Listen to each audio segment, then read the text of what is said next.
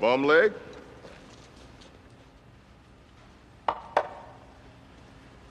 No leg. I was engaged to a girl once with a wooden leg. Yeah? What happened? Had to break it off. All right, cut the crap. I got three things to say to you, Durant.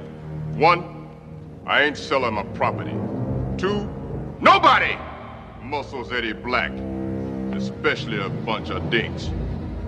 And three, if y'all don't like that, which I can already see you don't, we can cut your balls off. Maybe that'd be more satisfactory to you.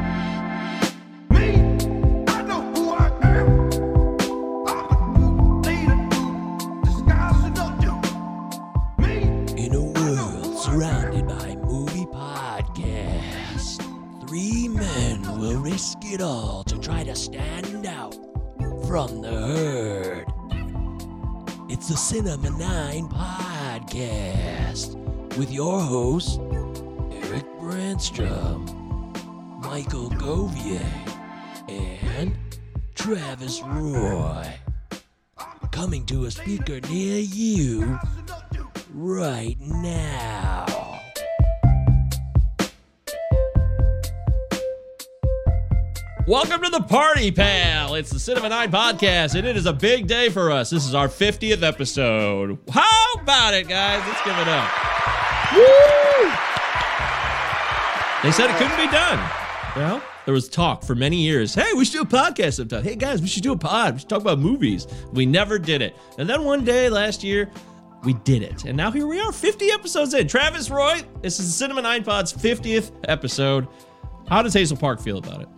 Hazel Park feels great about it. I would I would like to say to all my friends, and to that I mean my hosts, you you two, and of course everybody listening. We appreciate you guys being uh, being a part of this with us for this journey. Thank you. Aw, that's so nice. Thank you so much, Travis. That's Travis Roy, of course. And then Eric Branstrom in Griffith, Indiana. 50th episode. Any commentary? The good maskless people of Griffith, Indiana are coming out in droves to celebrate our honorable 50th episode and the inclusion of 1990s Darkman. We're talking Oscars, we're talking quarantine picks, and we're talking Preston Westlake, who I finally figured out what his fucking name is after 30 years. I never known. I You're- saw this a million Peyton times. Westlake. Pey- Peyton Westlake, yeah. Yeah.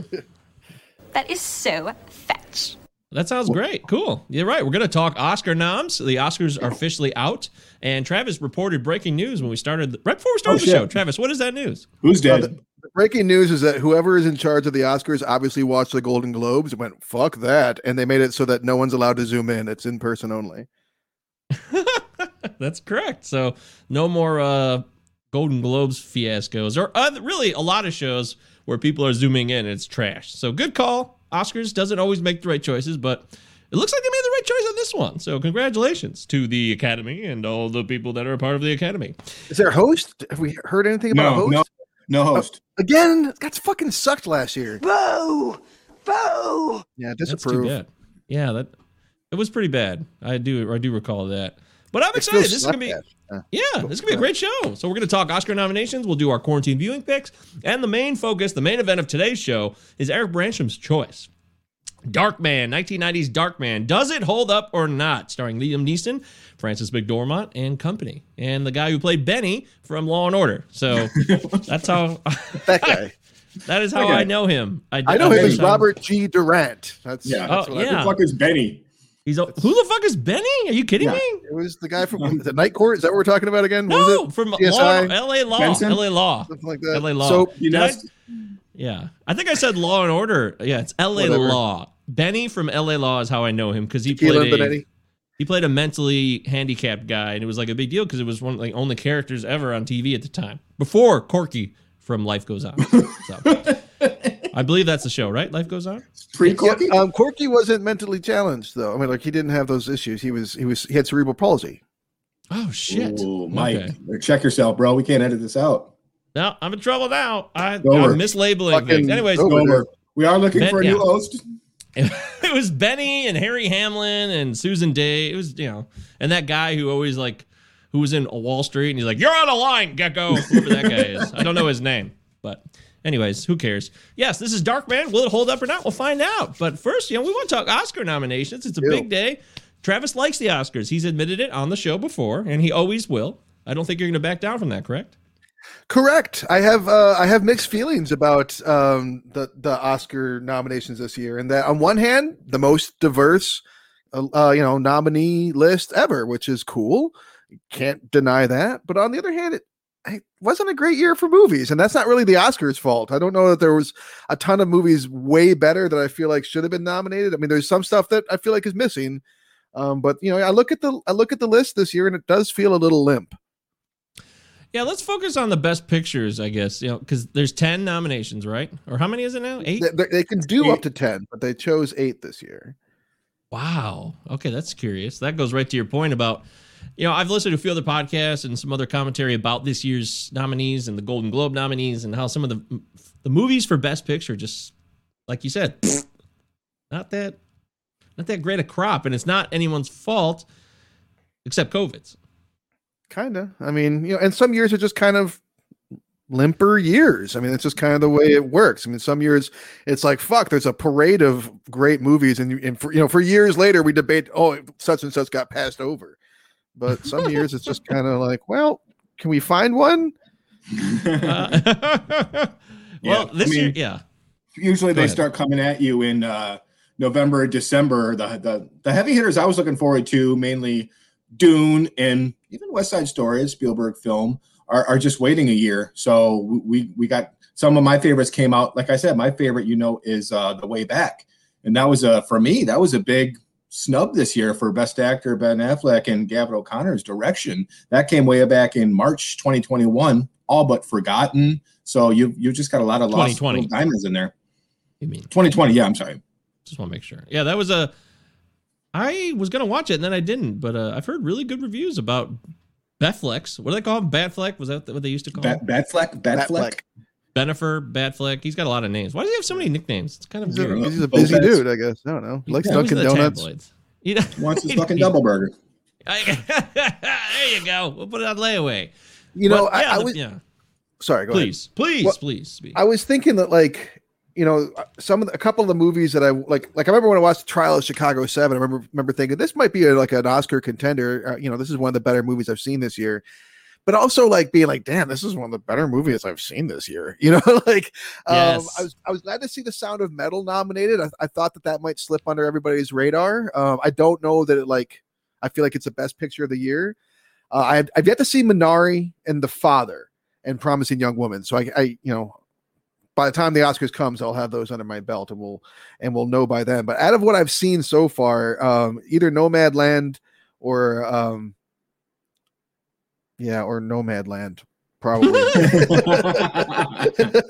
I, I got a lot Yeah, of work to do on these. I haven't seen The Wow. Father, haven't seen Judas, I haven't seen Mank, I haven't seen Minari, I haven't seen No Man Land, haven't seen Promising Young Woman. I've seen Sound of Metal, and I've seen The Trial of Chicago 7. So I got a lot of work to do. Yeah. I love the fact that uh, Riz Ahmed got nominated for Best Mm-hmm. Actor. That's fantastic. fantastic. Yeah. It's well-deserved. great. Yeah, And the guy from, personally- uh, you know, the fucking Star Wars movie. He made it happen. It's pretty cool. He was Yeah, in wow, Rogue, Rogue One, and now he's like a big time, like, I am a legitimate actor. It was fucking awesome in Nightcrawler. Uh, as far as Sound of Metal goes, I mean, my best supporting pick, and I was so happy that uh, this guy Paul Raci snuck in, who played the, uh, you know, the really beautifully honest and quiet mentor uh, in the support group for uh, Riz Ahmed character. I fucking loved that performance so much, and once it Golden Globes passed it by, I was like, I guess no, they forgot him, but he got in there. I really Yeah. hope he wins, either him or Daniel Kaluuya for uh, best supporting. It's a little Okay, well, like, what like Keith fuck? slipped in there. yeah, what the fuck is that shit? It's like, like It's what? what bullshit. you- why? yeah, like it why? really pisses me off, man. Like either Dan- I mean, I saw that movie, Daniel Kaluuya. It's called Judas and the Black Messiah. Very clearly, there's two leads to this movie. They're not they're not supporting actors. They're both leading actors. You if you want to nominate them, that's great, but put them in the proper fucking role because uh, because on the other hand, you could have if you done it properly, you would have had room for Delroy Lindo for Da 5 Bloods, which he was well deserving of. He should have been he should have been nominated. Um, I will say I was really happy to see Leslie Odom Jr. nominated for One Night in Miami. I thought that he, his performance in that was really standout, and um, and I'm glad to see that acknowledged. For sure. And you, you know, we loved another round too. I mean, Yeah. Mads Mikkelsen, I think definitely deserved a best actor nomination. And Yeah, well, they gave passed up. Vinterberg a. He's not going to win it all. I was surprised he was actually in the Best Director nominations for Thomas Vinterberg, which is great. I'm happy for him, but I think it's just bullshit. It's just kind of thrown in there. Seems like they they wanted to give another round some type of. Hey, we got to commend him for something. So let's throw the, you know, he's been around. Vinterberg has a long history of doing some really good stuff. So maybe this is one of those like, hey, he's been around a while. Let's throw him in for a nom. That's how I feel about it. And he's probably going to win Best International Film. I, mean, I haven't seen many of the other ones, so I, maybe I shouldn't say that. But um, I, I, I, I was very happy to see Soul Yeah, here it nominated. You Here know, it uh, yeah, because Go ahead, say it. Say it. because Yeah. that's the best movie of the year, still, in my opinion. I've not seen a better movie from 2020, in my opinion. Then Octopus Teacher. No, than Soul. fuck oh, yeah, man. I thought you were gonna go Good. Octopus Teacher. So he got nominated for Doc, best Doc. Yeah, no, I was happy Yeah. to see that too. But I was both, you know, it was a weird year, and that the best movies, in my opinion, was a was a documentary and a and a um an animated feature. Wow. Genius, figure. genius. Yeah, you know, sometimes, sometimes, uh, I feel like the documentaries are always great. When they get nominated, it lets me know, hell, I missed something because I love docs, so I'll suck them up all day. I need to see several of these. Yeah, Time looks really good. Also, Time. Uh, Crip Camp. Is that now? See, with the title like that, I'm thinking Camp. two things, and I'm Yeah. thinking gang related, like the Crips. No, it's not that. No. Oh, okay, all right, it's crippled. Okay, now I understand. is crippled a bad word? Is it? I would It probably is? stay away from that. Uh, yeah. Uh, this is not your episode. We want to start over. No, We're only ten minutes in. Well, No. no, there was a great movie though. No. Crippled Masters was a legendary Crippled, film growing Crippled up. Masters, yeah. Yeah, but, but uh, I mean, flick. that that's from like 1969 or something, Yeah. right? Very old. It is very old. yes, that's Nomenclature's true. changed, So- Michael. Yeah, you know, Bill Cosby, Bill O'Reilly. Mr. Lebowski yeah. is disabled, Mike. Come on, get it right. Uh, I was, you know, I was really happy also to see uh, the the uh, Atticus Ross and um, and uh, Trent Reznor nominated twice, you know, for Mank and for uh, Soul. I think those were both the best scores of the year too. I mean, Mank's scores is fucking unreal. Like it's just uh, like Oh, it's it's it's almost distractingly good. It's Yeah. I mean, it's, to me, it was the best part of the movie. Maybe I don't know. The, the cinematography is pretty great too. The direction The is pretty sound. great. I Hey, the- I'd like to see my movie Greyhound incredible. got nominated for best sound, so I'm very Yeah. excited about that. Yeah. yeah. Let's get into the Um, weeds on this. Hey, guy- oh, original screenplays. Those are always interesting, like original screenplays. And I actually, I'm kind of disappointed by this year's, which kind of goes back to your point about the disappointment overall. I think I'm like, eh, eh. Borat's an an adapted screenplay. How is b- b- uh, from fucking what? It's improv. How, half of it. how right? is it a screenplay? Yeah, I didn't get that. Like, what? Huh? I mean, maybe an outline, but that's not a, a screenplay. They need to come out and explain themselves. Like, what is going on with this nomination? What is going on with the fucking two supporting actor nominations from from Judas and the Black uh, Messiah? Which I heard. I heard an explanation that was, "Oh, it's an ensemble film." Every movie's an ensemble film. Then you yeah, know, there's like, more fuck than one you. actor. Yeah, I mean, come on. Well, you know, uh, rounding out some of the female actors, I I, I actually really liked Amanda Seyfried and, and Mank. Uh, I think she maybe even deserves a statue on this one. I just thought the chemistry with her and Gary Oldman was just magic. Frances McDormand, I think, so is a shoe in. Uh, That's and, for I Amanda mean, Seyfried tribute.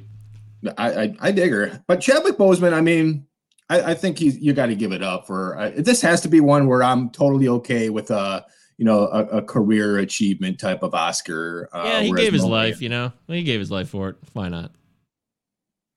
Well, I don't know if he sacrificed his life to win the award, but uh, well, he this, you know, died, and he didn't want to Yeah, die. he- He died yeah, against his yeah. will. Is my point. Uh, But, But not there's so much- He didn't do it so that he could like do the movie, though. The two things were. no, no, he didn't. No, Unless that's his true, he contract didn't. stipulated. Uh, But you know, death I is the ultimate sacrifice. contract. So Yeah, you would. I I would wouldn't sign sign it either. But I think it's safe uh, to say he's going to win. Right. Um, Of course, he's gonna win. Right. It's a, it's a given, but that's that's okay. I was happy It's to a see farewell. uh, Maria Bakalova, you know, for a, a comedy uh, to be nominated. Like, you know, I- Macarena?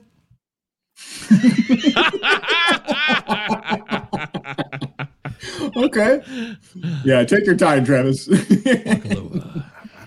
Baklava. I'm good. I've made my point, I guess. what was the point? I don't even know what the point was. I was uh, Maria Bakalova. She's nominated for uh, the Borat subsequent movie film, and uh, that's a comedy. Nice to see. I mean, I just like to see comedies getting some, uh, you know, Academy attention. You don't, you don't like that. You don't Sorry, see that I a like lot. Yeah, you don't see it. What a would be the face that I, I haven't said anything? I, You're like, Dude, you already canceled. You if might you can't see make him, fun of- imagine someone wiped shit across your face, and that was the face that he was making. That Imagine if this it. guy peeled back his bandages and then looked. Yeah, that's what it would look like. You can see uh, Peyton Westlake behind him. Pe- Peyton Westlake. Are you guys Terrible. happy that we never ended up seeing the uh, most popular picture Oscar like they uh, flirted with a couple years ago? That was I'm supposed very- to happen this year. Very glad they did away with that. So, what do you think would have won this year if there was a best popular Oscar? I mean, fuck, no one's even been to the goddamn movie theater. Yeah, it would have been the worst possible year for it to be. Yeah, What what was popular? Uh, I think Wonder Woman eighty four made the most money, which is a real shame because it was a turd. Abysmal. Yeah, Yeah. Uh, you know, let's just move. Let's just move forward to better days. Yeah. This is a whole bummer. You know. Hopefully, this will be the last bogus Oscars, and we'll have some good times in 2022. Look, if it's any comfort, there there's been bogus Oscars before. I mean, like I said, there's some years are No, exciting, some years are fucking like eh. 2012. 2012 when the artist won. It won Best Director, won Best Picture. No one Yeah, ever like- talks about the artist ever. I thought about maybe nominating it on the show just for that I very not- reason. I would have watched it. I, I dug I the would have artist. watched it. yeah, we might bring it back on. But look at these. Look at okay. Look at these noms from that year. The 2012 Oscars. The Artist for Best Picture. Descendants. The Alexander Payne film with George Clooney. Extremely loud, incredibly close. Who cares? The Help. The Help is controversial, uh, but it is But popular see- at times. Yeah, Hugo, which was a Oh my Scorsese thing. yeah. that was not Midnight in Paris. Midnight in Paris with Woody Good. Allen. I That like was, that, one. was, that was I dug right, it. yeah, yeah. Yeah, I don't know if But that was also the year of, of Place Beyond the Pines, the and, Oh, just um, no, no, no. Tree of Life. and Tree of Life. Well, Tree of Life was nominated. Sorry. Yeah. So. no, I'm, I'm th- saying, but it came out that year and wasn't nominated. Should have been Place right. Beyond the We're talking about 2012, right? Place Beyond the Pine was. So the 2012 is for the 2011 movies, right? Oh, oh, oh! I thought you were That's right. talking. About, Oh, uh, yeah. I didn't. Yeah, that's why it's a technicality. So yeah, it would place beyond the you got me on a technicality. I don't want to get you. I just want to tell you the Tree of Life was You got him. Tree of Life was nominated for Best Picture that year. It didn't win. And War Horse, which who cares? Remember that? Warhorse? Remember when everyone Warhorse. cared about War Warhorse? It was like, oh, fucking this movie with this horse running through it. Snorhorse. I mean, like, it was pretty good, but like, no one, but like, it's it's like, this is the movie. This is the fucking movie. And then one more, uh, Moneyball was the other one, best nom that year. So which Yeah, see, that was- a- A weak year. it was Okay. you're right. So uh, my point was to validate your point. You're right. They can't all be Crash and The Blind Side. Yeah, hey, Eric, we're always gonna have Crash, Marco's Pizza, Green Whitmore Book. Lake Apartment. We really have to do that one day. That would be a lot of fun. Fucking tear it apart. Me and Eric Brancham alone in the Whitmore Lake apartment. uh, Each had our own Marco's Pizza, and we Yep. watched Is it- Crash together, and we both. It's a little awkward because we never really hung out, just the two of us. But like, we enjoyed the pizza and laughing at how dumb the movie was. No, I, I was emotionally moved. I was. Oh, So, Mike was mostly moved. I'm, I'm I not- mean, I- it look. got me. The Matt Dillon scene got me because the music was good, and I fell for it. Let's let. I appreciate your honesty. Let's let's come out and say publicly. The first time most of us saw Crash, we were emotionally moved. Second time we saw Crash, we thought, why were we emotionally moved? But, Well said. Well but said. the first yes. time, yeah. Yeah, they'll get you. They can get you sometimes. All right, so there it is. Let's some of the Oscar noms. Uh, anything else? I think we covered the basics. Uh, I'll talk about another one when we bring down our quarantine picks that I viewed. But uh, oh, okay. Otherwise, yeah, I'm sure. I mean, we know Travis will be watching for sure. Uh, I'll be there. I fucking The love the Oscars? Oscars. Fuck yeah! I- I mean, I'll I, I will watch them. I don't have. Hell an yeah, Mike. excuse, Come on, dude. I don't have it. You're right. I mean, it's a Sunday night. When is it? March? What? I don't even know the date. Yeah, of what the fuck are you going to be doing? What the fuck are you going? To is a good question. Is that right? Twenty. Oh, it's April. April 25th. April. Jesus. We've got oh, we time got to, to, to catch these films. Yeah, they just not. yeah, I can still get it. my butthole checked and everything before that happens. Sure, sure, sure. Yay! All right. Oscar Make the talk. happy Who doesn't sound. love Make it? the, make the so, uh, uh, cla- everyone clapping sound. There we go. Mike's getting Yeah. us. Everyone's happy. All right, All we right, doing, this- uh, quarantine viewing picks. I, I'm getting there. I'm getting there. This is the Cinnamon Eye podcast. I want to remind people of that. Oh. So, Tribe has yeah, I'm spoken. sure they forgot. Cinnamon Eye Pod at protonmail.com. Send us an email if you want. We, we don't want to break our streak, but if you choose of your own free will to send us an email, that'd be cool. But more, less sarcastically, a five star review on Apple Podcasts would be great. We've had some, uh, we had someone do one recently, and they were really nice. So I wanted to say thank you to the person who did that because, you know, we want to we want to motivate people. We want to inspire them and say, hey, thank you for being a part of the crew because we do this to talk movies, and movies are they're kind of community based, are they not? Absolutely, dude. Yay! See, that makes me happy. Travis agrees with me. I thought I was an idiot, but you know, I could be wrong. Anyways, uh, thank you for those of you that rated the movie from movie. Rated us five stars. I want to say thank you to Blazing Six Shooter. Blazing Six Shooter. A fun group of guys cover a wide array of different films. I love the varying opinions and insights they have on some of my favorite movies. Easy recommend! Exclamation point. So thank you. Thank you, right, Blazing thanks, Six. Shooter. God bless you, Blazing Six Shooter. All right. So Travis, yes, quarantine viewing picks. Take it away. Oh man, I've watched so many movies this week and, and some Okay. good ones. Let me let me uh let me get started here. I want to I want to start by mentioning a couple of notable duds. One being the Magnificent Seven from 2016. Uh, the other being Cherry, the new Tom Holland. Yeah, feature. I hear it sucks. really good because I've seen nothing but raving reviews for this, and I cannot Really? fathom why. Like, I don't want to insult anybody that liked this movie, but like, I'm just puzzled as fuck that anyone likes it. It- it's just a, it's it's it's white dead presidents. It's just white dead presidents updated. That's it. It's fucking Oh. only only done really really slow. I mean, it's like just I mean, like literally, like there's like so many slow like slow motion shots. It's an unbelievable. It's it's so slow. So it's it's the Russo brothers directing and writing. yeah, yeah. Aw. I, I was ready to love this movie, but like literally when there's like 20 minutes movie this left of this movie left, I'm yelling at my screen. This fucking sucks. I'm yelling this at my TV. This fucking sucks. Wow. I'm pissed. Wow. And like, Usually like, you're why don't I, pretty, I'm like, uh, I got like 20 minutes left. So I'm like, fuck it. I'm gonna finish this stupid shit. And then I was mad you as hell because the 20 last 20 minutes are the dumbest of the whole fucking movie. We're gonna You get on usually- your face and point out your faults. you, you usually go easy on movies a lot more than I do, so this must really fucking blow. I, you know, my, maybe my expectations were too high. Uh, you know, and then on on the other hand, like you know, people told me for years growing up, don't bother watching Harlem Nights. It's not funny. Like Yeah. s- stupid me, I fucking listened. Uh, you know, and I so I finally watched it, and of course, it's fucking amazing. It's fantastic. It was really, really good. I mean, it's a lot. I mean, I mean, not amazing and fantastic. It was good. It was good. It's a good movie. It's just not that funny. And like It's if you go in, yeah, if you want a comedy, then you're going to be disappointed. And if you're expecting like, you know, Pryor and Murphy, you're probably going to expect a comedy. But like the comedies, a lot of it is kind of secondary to what's happening. I mean, some of it's absolutely funny. You got Red, you know, you get Redd Foxx and stuff there. You're going to get some some pretty funny some, some funny moments. But like it's it's also a movie about like you know this Harlem at that time and and like gangsters at that time. And it's just kind of like a it's kind of trying to be a serious movie. So if you, I mean, again, it's not great, but if you like Eddie Murphy and you like Richard Pryor, you should probably put this one under your belt. Um, I watched Saint Francis from 2019, which I'm really glad that like you know so many like strongly female movies are coming out. This movie's raw. This movie's really really raw. Like I mean, it deals with some some like woman issues in ways that just I've never seen in film. And um and I was really moved by it. So I'm, I'm going to strongly recommend Saint Francis. Um Eric, have you seen Home Again with uh, your girl Renee uh, or uh, uh what's her name? Renee what, what's her name? Witherspoon? Reese Witherspoon. Reese Witherspoon. My Yes. brain went away. Reese, did you watch that Home Again? Of course, I've been purposely avoiding any Reese Witherspoon films. Uh, it was okay. It was all right. I mean, like if you, I know you like, I like, I know you like her, and it's kind of an unconventional movie, which she seems to be kind of doing in her, la- you know, the last ten years or so. She seems to be, you know, we what we talked about the, how do I know? Isn't that what it's called? Ah, yes. How do you how do you know? How do you Oh, know? do you, what a fucking forgettable title, but uh, Yeah. just like Home Again, very forgettable titles, but unconventional movies that are still kind of like light at the same time. So that was pretty good. Okay. Uh, and to kind of wrap this up, uh, I watched a couple. I watched some of the goriest movies I've ever seen in my life.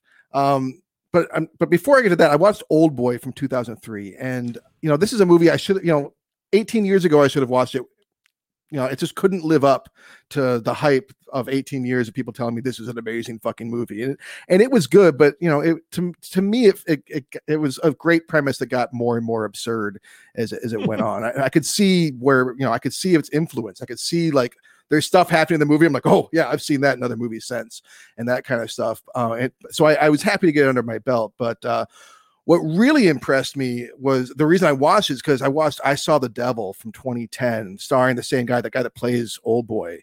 And this movie, I, again, a little bit preposterous. I'm not sure how like Korean police procedural work goes, and I'm guessing like it would not do anything like this. But oh, this movie, this movie was so in, like again so fucking gory, and even like gross with like shit. There's like a shit scene that's kind of rough, but like there's a point that comes in this movie where I was like howling like a monkey, like at my screen, like screaming, like ah, oh my god, this is fucking Wow. happening. Like I'm like screaming at the TV, like oh my god, but I couldn't look away either, like because sometimes violence in film can be like a really intense kind of like emotional thing if it's if it's built up right i guess i don't know this movie had me freaking out in some in like a fun way so i definitely would recommend i saw the devil um the last one i'm going to recommend which was again was very violent and stuck with me in a less fun way was uh brandon cronenberg's possessor uh from last year which is on hulu right now it stars the woman that played mandy which which hey that's cool Wow. Uh, I don't know if you guys have seen this movie. It's it, if you like Cronenberg features, it's interesting that this guy would be like, "Yep, I'm just going to continue doing what my father did and really well." But uh, yeah, uh, it's deserve, it's worthy of applause. It's a it's an Uh, applause worthy movie. here for some reason. Oh, No. a net, a freaking net. um, but uh, yeah, so really, really violent. There's some stuff in that movie in that movie that like sat with me for fucking days. But uh, it was it's, it was good. But I saw the devil. Number one recommendation of the week. did you Come see uh. Park Chan Wook's uh, sympathy for Mr. Vengeance? Uh, no, no, I'll have to check it out. You might like that. Yeah, if you liked um, I Saw the Devil, I checked that out. Uh, fucking awesome movie. So you saw I saw Great the devil. Pick. Yeah, yeah, I was awesome. I saw it back in the day. Yeah, it's pretty awesome. Cool. That's beautiful. Well, congratulations. All right, Travis Roy with another quality set of top-notch picks. Genius, genius, genius. Oh, oh my god. He rarely lets us down, Travis. He's always got good picks. All right, Eric Brancham, see if you can top that. I don't know if you can. It's not really a competition, though. It's just more of a, you know, we're trying to share movies and learn from Oh. each other. Is that what this is? I thought this was a food podcast because I, I I'm chocolate chip cookies the other day. You have a Uh, this- guacamole recipe. the Stallone retrospective fizzled out to a grinding halt when I tried to watch uh, The Expendables. From Oh, like man. 2000 Yeah, I, I. I, I, I was all pumped up at after Cobra. I'm like, all right, all right, I'm back in Stallone. This guy, uh, he deserves more respect. Expendables is so horrible. Like, I, incredible cast, but it's just so piss poorly made. Like Stallone, he's completely out to lunch, and it's the first time I can remember remember him like acting like he can like tell he's in a movie. And like ever since this movie, he's been kind of doing that, just just phoning it in, just fucking terrible, horrible film. Um, He doesn't You know, I want. He doesn't want to change, dude. That's what he. That's what he does now. you? And He's you rich. want me to change? Fuck you! That's Sylvester Stallone checking in live. Did Thank you you. set Sylvester. up your own audio bite, Mike? No, Um, you did it for me. You did all the work. Okay, Thanks. that's true. I took another look at Edge of Tomorrow, which is such a fucking awesome, underrated movie from Doug Liman. Uh, yeah, it, it it it doesn't get enough credit. I think we definitely could take a look at it one day. I think it, came gets enough such a credit. Everyone loves it. You think so? Everyone I talk to, like, regardless, even if they're not sci-fi people or whatever, people praise it in all the places I've been so far. I Good. will say that. Good. So, Yeah, it's just a fun science action thriller. Comes out like after like Oblivion, which is like another sci-fi movie about aliens with Tom Cruise and Ap- War of the Worlds. So a lot of people missed it, but Oh yeah. uh, um, don't, check it out. Absolutely. Uh, so I checked in with season three of this show that's on. Uh, I think usually it's on like TNT or something. Now they're all on Netflix. Uh, the Sinner with Bill Pullman. Heard of it. Re- Never heard really it. cool show. Really cool show. Bill Pullman. You know, it's been a while since I've seen him. He's fucking amazing in this role. as this like aging detective. Every season is like its own case. So you get to follow like this detective along like until he solves this case for the whole season. Then the next This season, Bill Pullman. new murder. Yeah, yeah. Bill Pullman's fucking awesome in it. What's so funny? I don't. I don't know. Give me one bad Bill Pullman performance right now, Mike. Justify that giggle. uh, while you were sleeping. I don't know. Uh, That's a great movie. What are you talking He's about? great in that. What are you talking about, Mike? He wears All right, denim fine. so well in that film. You're right. Okay.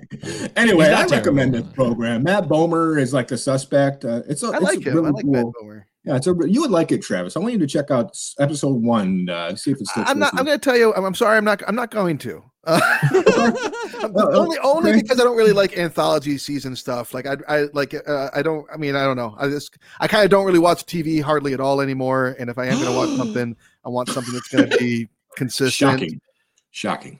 I That watch movies shocking. constantly. Such a- I just. It's just not really. I'm just. You know, Cool. I'm just don't really.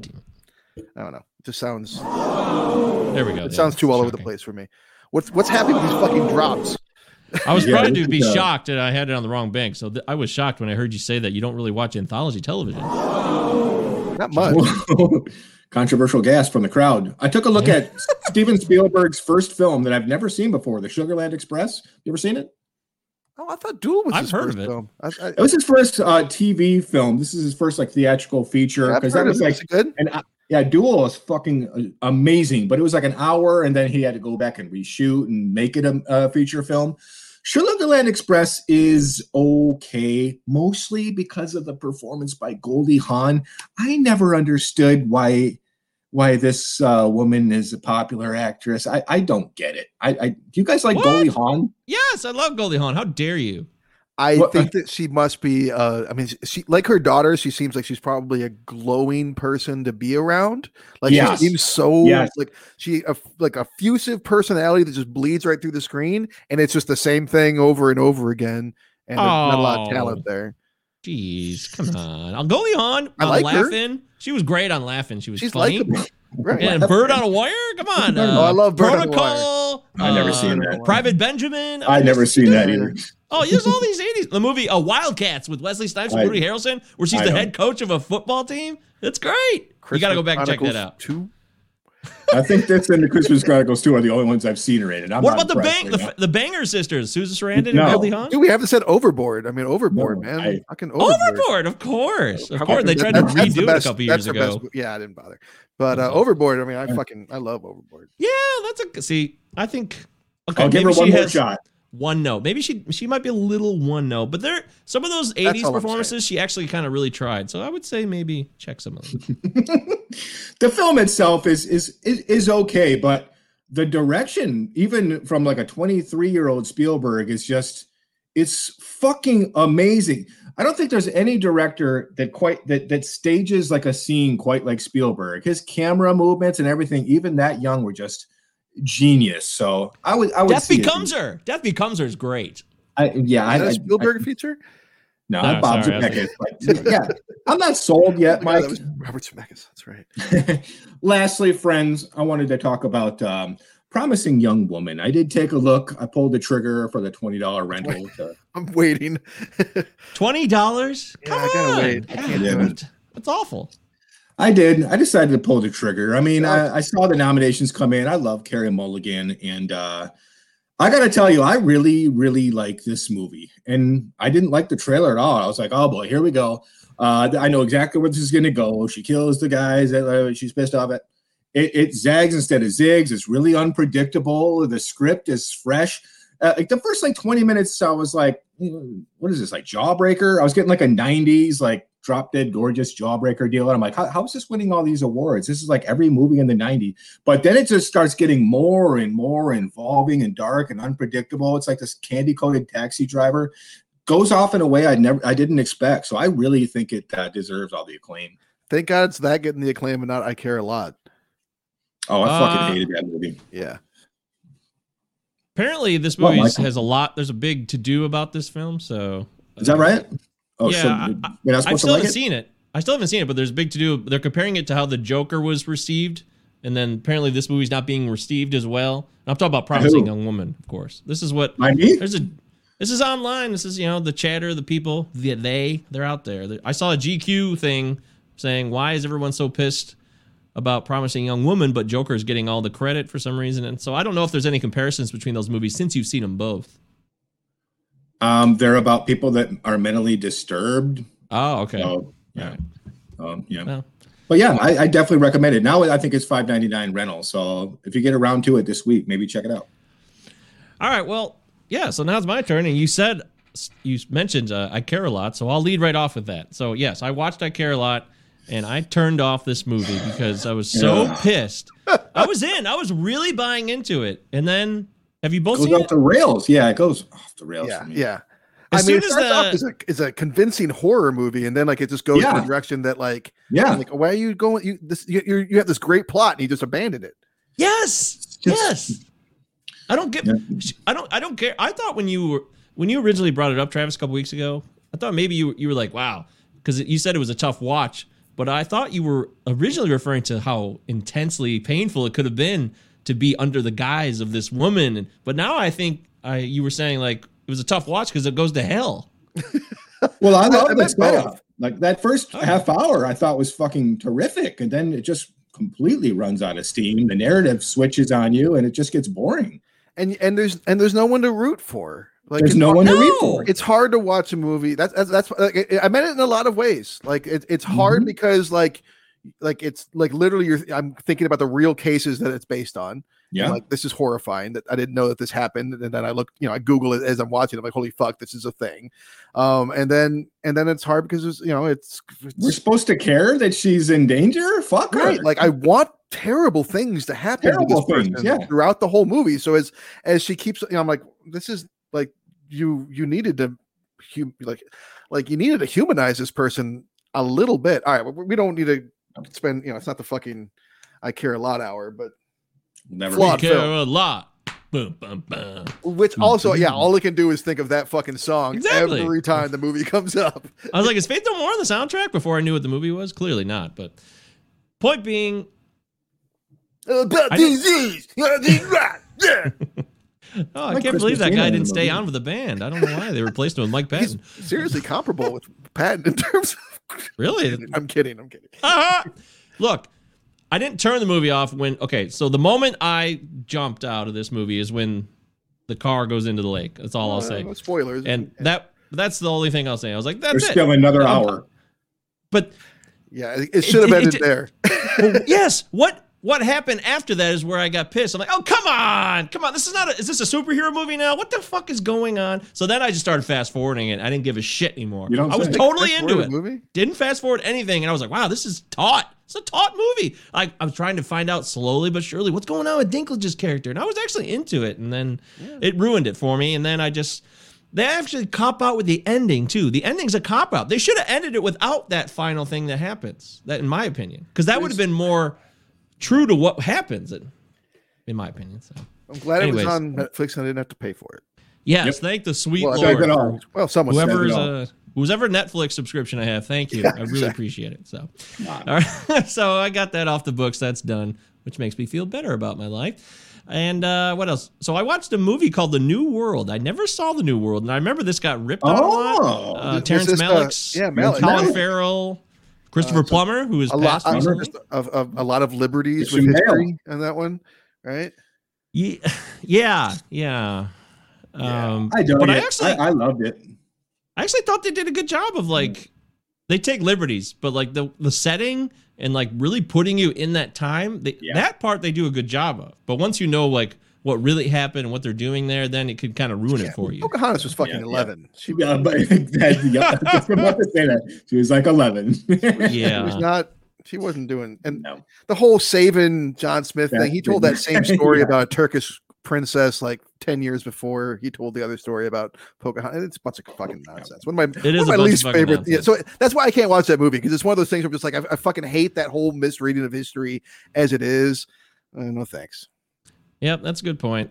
But I remember like people hated it, so I never saw it. So I wanted to get it off the books. I actually didn't finish it. I turned it off I about liked it. like when Bale comes into the movie. Well, I didn't, no, I this you know Malick wants to set a tone. I feel like I'd be betraying Terrence Malick if I fast forward his film because he really is so deliberate about quietness and just kind of letting things kind of be there. So I know that's weird, but at any rate, I, I turned it off once Bale comes into the picture. I'm, I forgot he was in the credits. It was like two hours plus, and then oh shit, Christian Bale's in this movie finally. So whatever. It's not great, and if you get pissed about historical bullshit, then you get more pissed.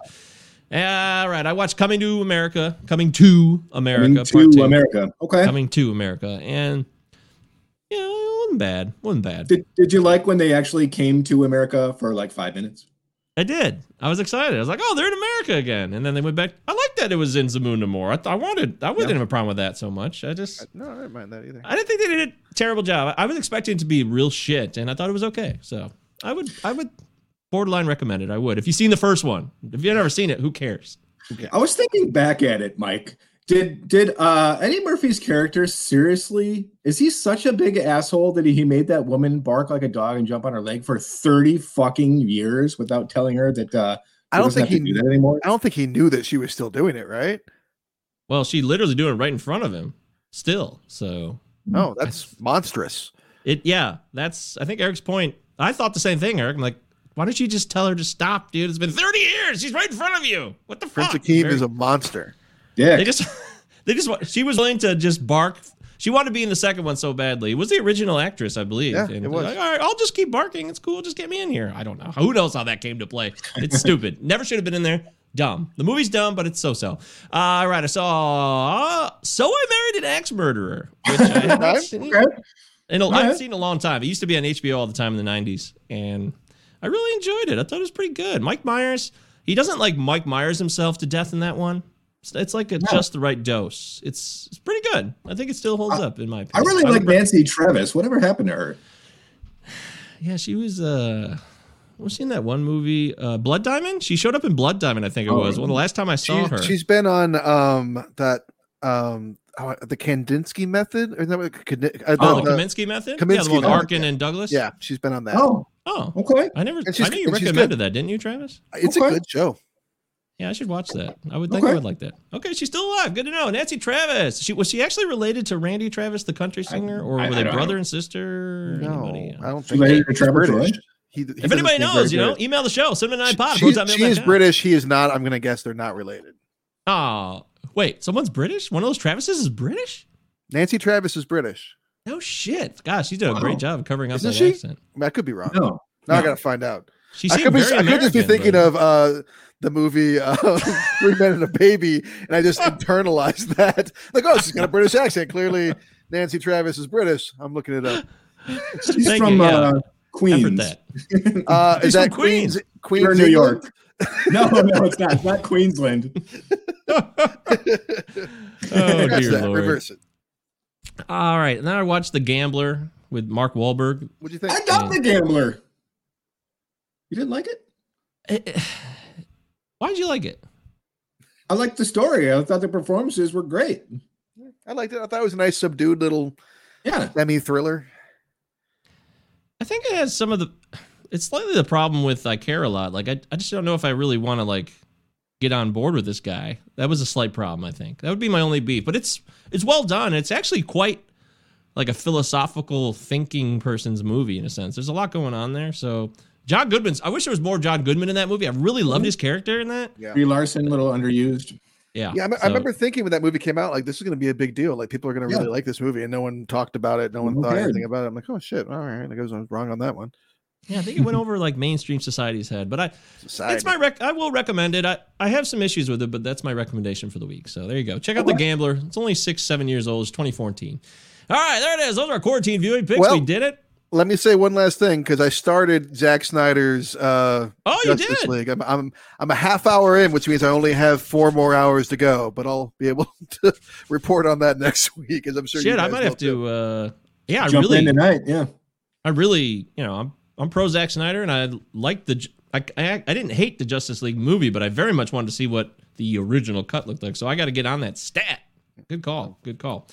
That reminds me. Also, I watched WandaVision, which is not a movie. Technically, it's a TV show, and uh you know, Would you, you weren't happy with it ultimately? Did you fast forward through it? That's a yes. That much Uh, laughter and pause. That's a yes.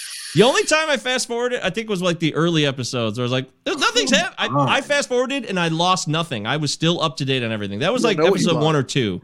But after once it Well, got the fir- going, like you said, Travis, Yeah, the uh, first episodes are are not great to be honest, They're but I think it, not. I think it really picks up after that.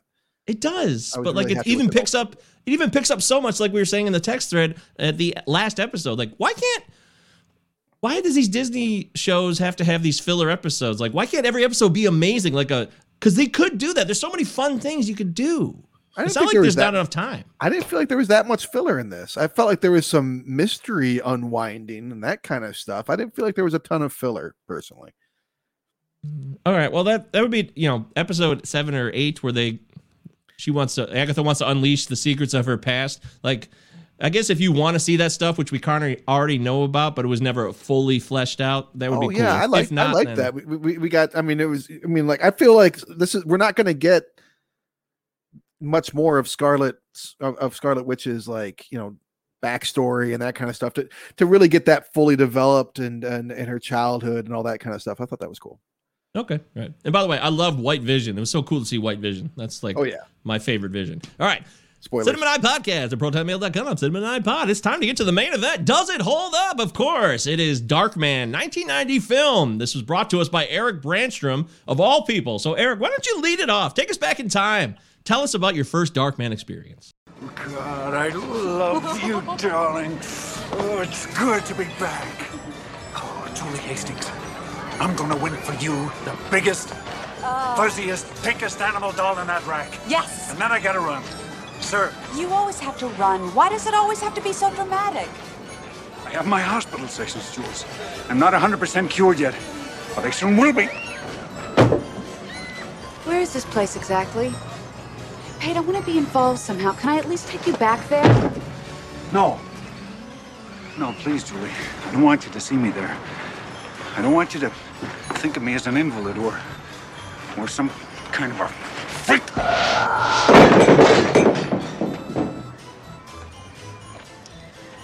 Uh, the pink elephant, please. I'm sorry, buddy. It don't count unless you're behind the line. What? I was behind the line. Not hard. I was standing right here with my girlfriend. Now, the pink elephant, if you please. No way.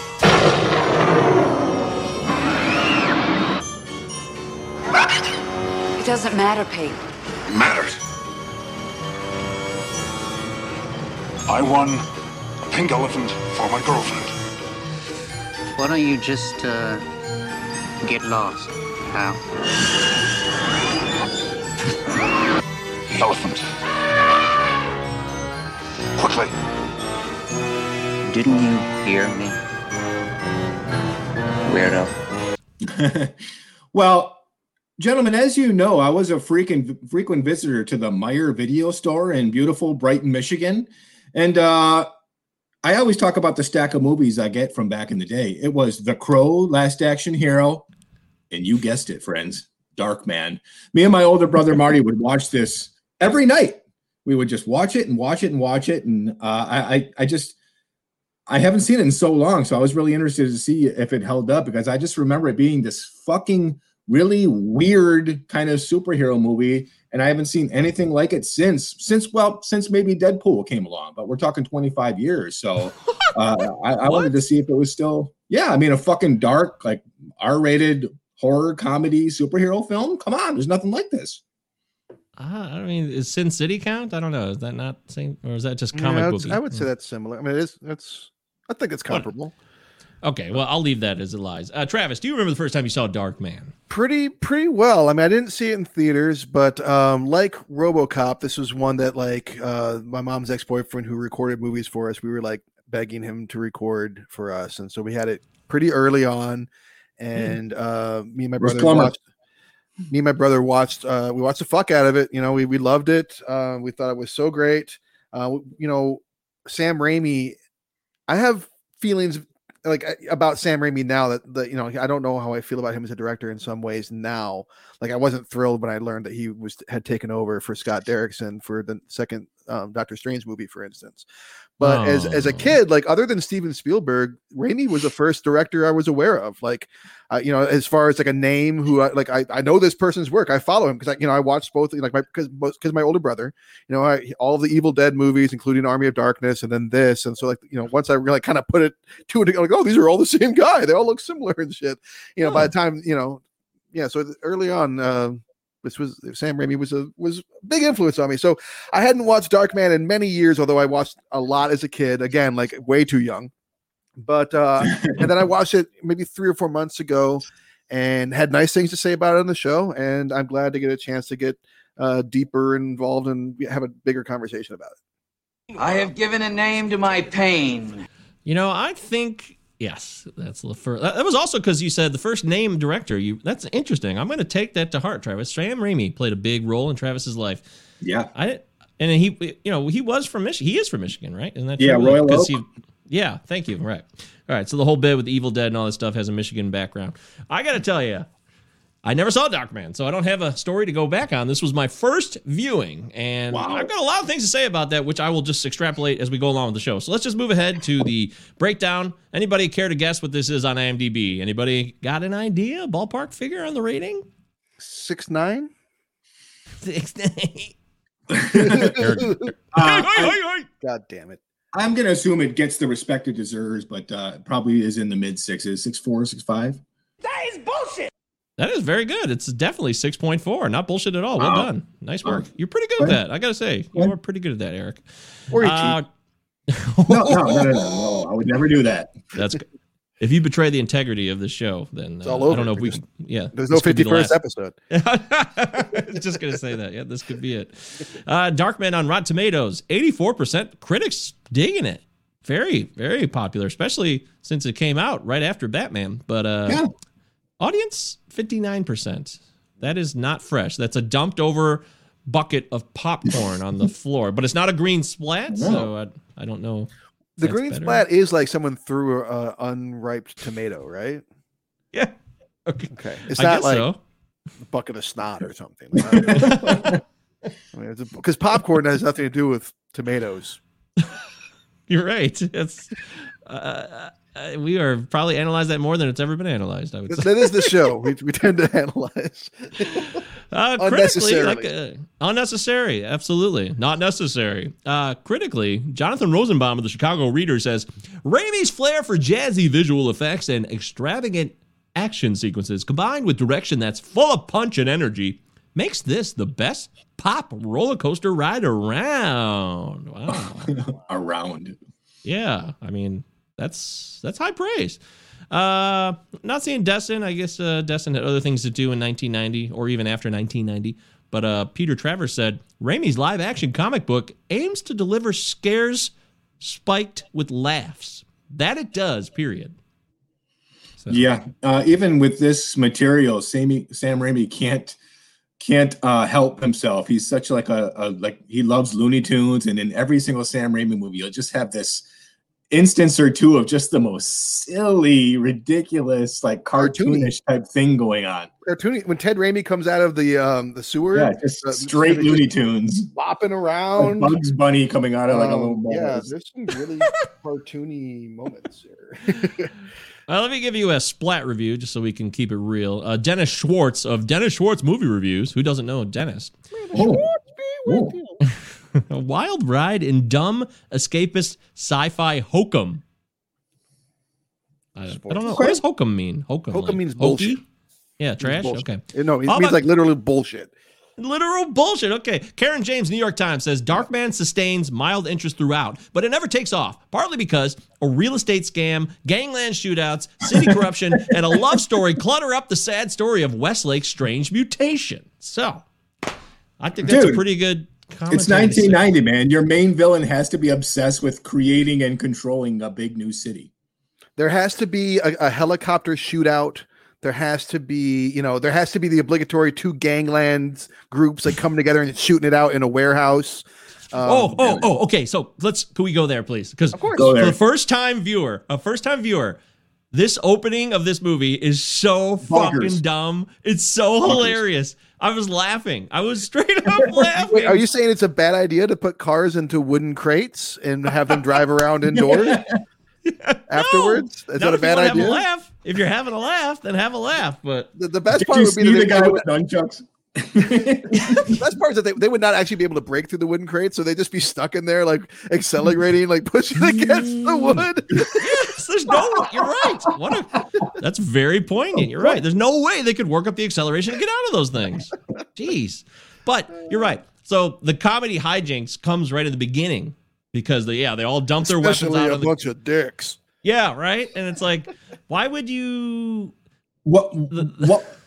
Why? Okay. Why does why does the movie open with this? I mean, That's it's what got I'm nothing to do with Peyton Westlake. None of the plot. It's just It's is like something about that- gang war. Like it's like something that they nothing to do with filmed anything. and they didn't know where to put it. Where, where do we exactly? But I guess Yeah. they make a good prologue. That, that, that- it really didn't make a lot of sense. I mean, it, it let you know who Durant and his crew was. Let, but actually, before we get too deep into things, I have I have if you guys will indulge me, I have a little game for you. I'd like to play, and it's called Guess That Movie. And I'm going Oh. to tell you a bunch of plot points, and I want you to wait until I'm done and then guess which movie I'm talking about. All right. All right. It's set in Detroit. There's a quasi superhero, and he gets involved with some sort of real estate villainy. And there's like a, a bad guy who's kind of less dangerous than the employee who, who he who, he work you know who works for him and he sends this employee and a group of like unique thugs each with their own little personalities out to fight the guy. And then he gets basically murdered separating him from his love resurrected with a new set of powers or abilities proceeds to extract vengeance by killing these people one by one kills the main henchman, and it's kind of anticlimactic and downhill after that when he finally kills the real estate broker guy who plunges to his death. Which movie am I talking about? There it is.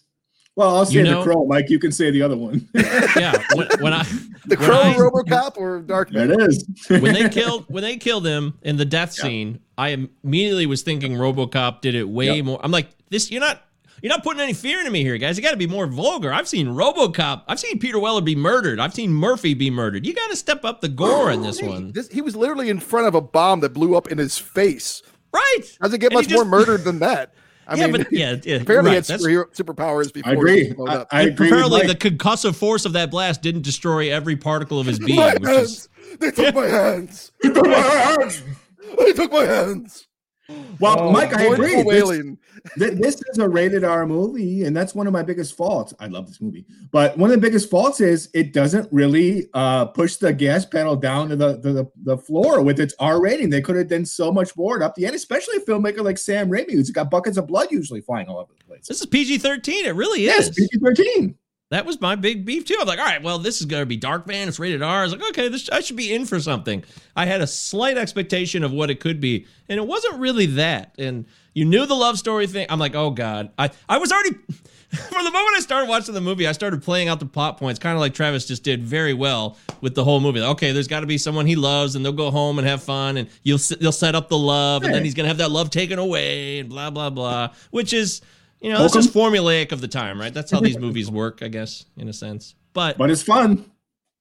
it's not that fun though. That's the thing. Like I, you know, I- as I, so if we look at this, Liam Neeson is he's adequate. He's not bad. He's just he's he's a good presence. He's got a good face and size, and he he does a good job when he's in the makeup and the all the extra shit that's on him. I do. I was like, wow, that looks pretty cool. Like with the teeth and like the face being all kind of broken apart.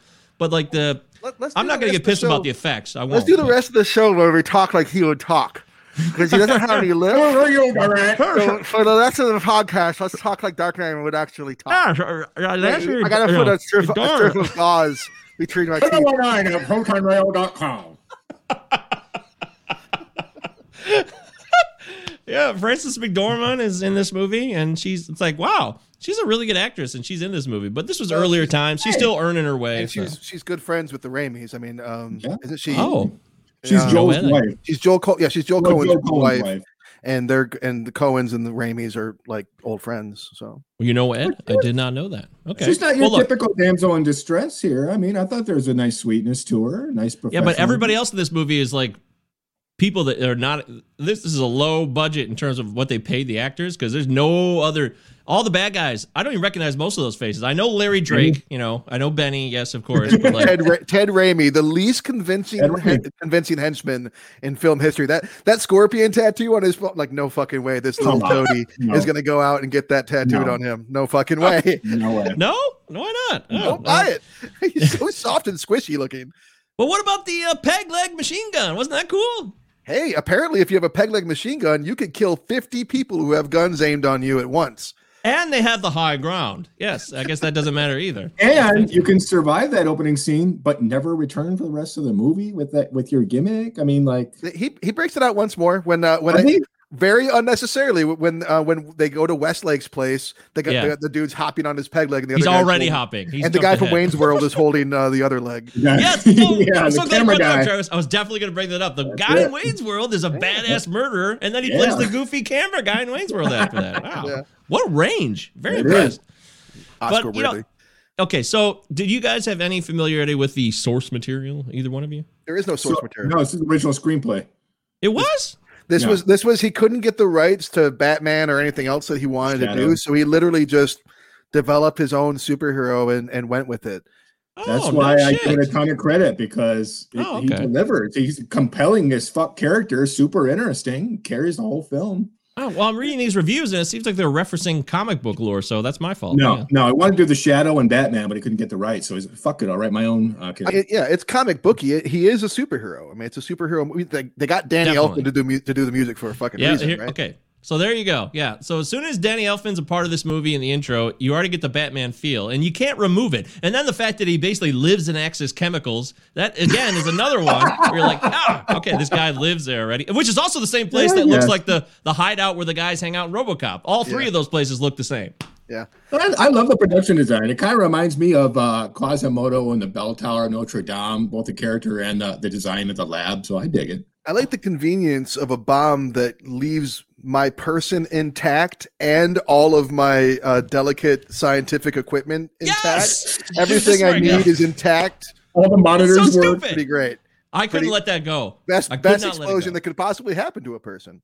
He And then goes to this Doctor Exposition yeah. comes along and explains that you know, and this is a real condition too, by the way. Like it does not give you superpower, but there are people that um, you know, that cannot feel pain. They have to do things like set alarms so they shift because if they sit on their foot for too Yeah. long, you know, like That's cross-legged too long, they're going to do damage to themselves. But um, Are they so, in like, circular wheels like that too? No, I don't think Just so. wondering. For examination Yeah. only. That's so they That can was- laugh at him. But I couldn't let it go when he sets up his on new, him. when he sets up his new Round and round he goes. Where's, where's John Doe stop? Nobody knows. When he sets up his new lair and he has all this shit all of a sudden, I'm like, where's he getting all this stuff? He's no longer a scientist with a relevant billing order. Like, he can't order this shit anymore. How's he getting all this stuff? I kept thinking about that. I, I know it's too anal. It's too Hey, anal, you but know, I couldn't like, go. The, the thing I kept asking myself is why does this brilliant scientist not think to manufacture two masks and put one in a bag and then go to the bathroom after an hour and a half? There you go. Oh boy. Like, why does this not occur to you, dude? Why have you gonna- already got 99 minutes on this thing? Why are you sitting on a bun- on a bus bench at 98 minutes in waiting for a bus? Like, Yeah, he's always he knows how much time he has. It's been set up in the beginning of the movie. 99 minutes, sir. Damn it. We know it. It's burning our brains. but he's Oh, always pushing it to the very last second His- with his- no Give backup. his poor ventilated assistant who conveniently knows karate because he's Japanese. so Oh of course he knows yes, karate. yes. Oh, That yeah, that was so about that. blatantly awful. Fuck. It was so blatantly awful too. Yes, you're right. So there's a Oh no, Eric, it's okay, buddy. I forgot about that shit. that's bad. That was blatantly bad. pretty No doubt about it. But I do know, I do know this. That like the movie is so typical and routine that like I, I just don't buy. I didn't buy into it a lot. Like I don't have no beef with how the setup is because this is how these movies are. I know it's 31 years old. I get that. But there, I, I don't know. I, I don't. It, this is, goes back to something we've covered so many times. Both of you guys have said it. I've said it. No nostalgic connection in this movie, so I'm like seeing it for the first time. Why, just need to like you said. movies. Yeah, just like you said, Eric, when you watched uh, shit, what was it? The one we just Joe- did, uh, Joe, Joe Dirt. Dirt. So, yeah, I, yeah. I had nothing connected, nothing. and I, Well, I didn't sit in misery with this at all. I'm just saying it just looked different to me. well, I mean, for me, it's it's not really that typical routine. I mean, he's kind of I don't know if I'd call him a superhero. He's kind of like a super anti-hero, but you you put like Quasimodo, like I said, maybe Eric from the Phantom of the Opera, and uh, even maybe Joseph Merrick in, in a blender, and you got this really kick-ass, interesting character, and it absolutely harkens back to Universal Horror, which I'm just obsessed with, and I love that feeling Oh. from the get-go. Yeah, that world didn't work out, dude. They failed that one. That's how much people loved it. They could set up all these movies for Universal horror genre and universe, and then pfft, failed. Not not not like the Darkman universe, but I'm talking about old school 1930s. yeah, 1930s. that's what I'm talking Universal about too. Invisible Man, the Yeah, yeah, yeah. Frankenstein, all that shit. Yeah, that didn't go very well. It's it's really convenient of people to leave clothes in dumpsters so that people like Eric Draven and, and Peyton Oh, oh, Westlake here we go can, can go dumpster diving in the rain and get clothes that they never Come on replace again. My favorite part is when he's Durant at the end, and then he takes off Durant's coat, and he has the shitty, like tattered trench coat on underneath Durant's coat. Yeah, what the fuck? Come it's his costume. It's his. It's his uniform. It's his superhero. Oh, whoa, thing. come on, dude. Take It it, is, easy. it He's got, a- he's- he's got that beautiful maroon collared shirt when he's in the lab. That's true. I mean, it's, it's helpful when he fights the Wayne's mm. World guy. Yeah, it just seems like all of his techniques are convenient when they're convenient for him, and then they're not. It, it- yeah, it, Right. does The- seem the like Wayne's it's- World guy sees, you know, um, sees himself running towards him and Yes. attacks himself easily, Yeah. and then and, and then and then sees himself walk up again, and he's all stunned and he can't stop, and and Westlake can even like make a, a clever quip.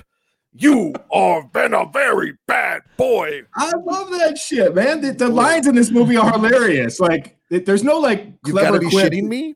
It's These are the kinds of these are the kinds of one-liners that are in this movie. They make me let me. You, you're next, Durant. I'm coming for you. Kiss your ass goodbye. It's just it's, it's funny. Well, I will give them this. The finger collection is very graphic. I'll give them that. That is definitely diabolical. I had never seen uh, a, a, cigar, a cigar cutter when I was a kid. You know, that was the first one I ever saw. So my whole life, if I see one of those, that's it. That's what I think of. I think of Yeah, that's someone's finger way. going in there. Yeah, they're not that powerful. That was the other thing that bothered me. You cannot chop a finger off with a cigar cutter. You would need a tremendous amount of pressure to make that bone get cut off. Just imagine like like Durant be like, "Oh, hang on, I got this. Hang, hang on, I got this." Clearly, Give me, give, me, give me five devised minutes. Give me five minutes. How did we get those cars through those cardboard uh, big ass planes? We need that kind of accelerated power. You know? Where's that asshole with the nunchuck? Physics Find out the that window man. in this movie. That's fine. You find that man. Uh, I'll tell you this: the end gets totally pointless, like you said. It's anticlimactic after the big helicopter blowout. Like you Which said, who gives a shit by then? Even that blow, like for, so for one, I don't know if they were planning on making Return of Durant the sequel with Jeff Fahey. Clearly. uh, at that point because it was another six years before they got around to doing that.